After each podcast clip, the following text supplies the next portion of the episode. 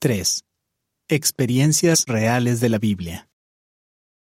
En la Biblia encontramos buenas personas que tenían los mismos sentimientos que nosotros. Santiago 5:17. ¿Qué significa? La Biblia está llena de relatos de hombres y mujeres reales que tuvieron una gran variedad de sentimientos. Si leemos sus experiencias, puede que encontremos a alguien con quien nos sintamos identificados. ¿Cómo nos ayuda?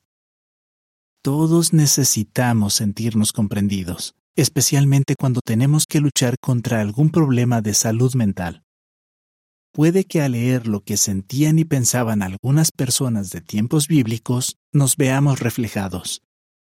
Esto puede ayudarnos a darnos cuenta de que no somos los únicos que tenemos que lidiar con la ansiedad, la angustia y los sentimientos inquietantes.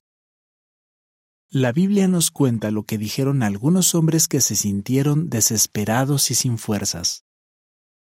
¿Alguna vez ha pensado, ya no aguanto más, no puedo vivir así?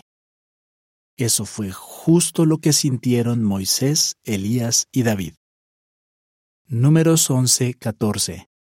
Primero de los Reyes 19.4 y Salmo 55.4. La Biblia nos habla de Ana, una mujer que se sentía profundamente angustiada porque no podía tener hijos, y otra mujer que era su rival se burlaba cruelmente de ella. Primero de Samuel 1, 6 y 10. Puede que usted se identifique con Job, un hombre que se menciona en la Biblia. Aunque tenía mucha fe, se sintió tan angustiado que dijo, Siento asco de mi vida, no quiero seguir viviendo. Job 7:16 Todas estas personas lograron superar sus pensamientos negativos. Nosotros también tendremos las fuerzas para hacer lo mismo si nos fijamos en su ejemplo. ¿Cómo le ayuda la Biblia a Kevin? ¿Cómo me afecta el trastorno bipolar? Me diagnosticaron trastorno bipolar cuando tenía casi 50 años. A veces siento que soy capaz de comerme el mundo, pero otras veces siento que no vale la pena vivir. ¿Cómo me ayuda la Biblia?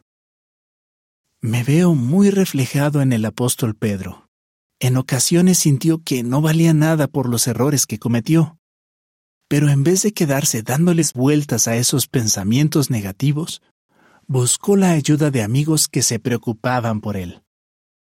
Por culpa de mi trastorno bipolar, tengo días muy malos, y en esos días me fijo tanto en mis defectos que siento que no valgo nada. Pero como Pedro, He aprendido poco a poco a apoyarme en mis buenos amigos en esos momentos. Ellos me ayudan a no tirar la toalla y a seguir adelante. También me pongo a pensar en cómo se sintió el rey David. Muchas veces estaba deprimido por su situación y tenía sentimientos de culpa por los errores que había cometido. A veces yo también me siento así. Me siento culpable por cosas que hice o dije. Por eso me consuela mucho lo que David escribió en el Salmo 51. En el versículo 3, él dijo, Conozco muy bien mis ofensas y mi pecado está siempre delante de mí. Justo así me siento cuando estoy muy deprimido. Me parece casi imposible verme de forma positiva. Pero entonces pienso en las palabras de David del versículo 10. Crea en mí un corazón puro, oh Dios, y pon dentro de mí un espíritu nuevo, un espíritu firme.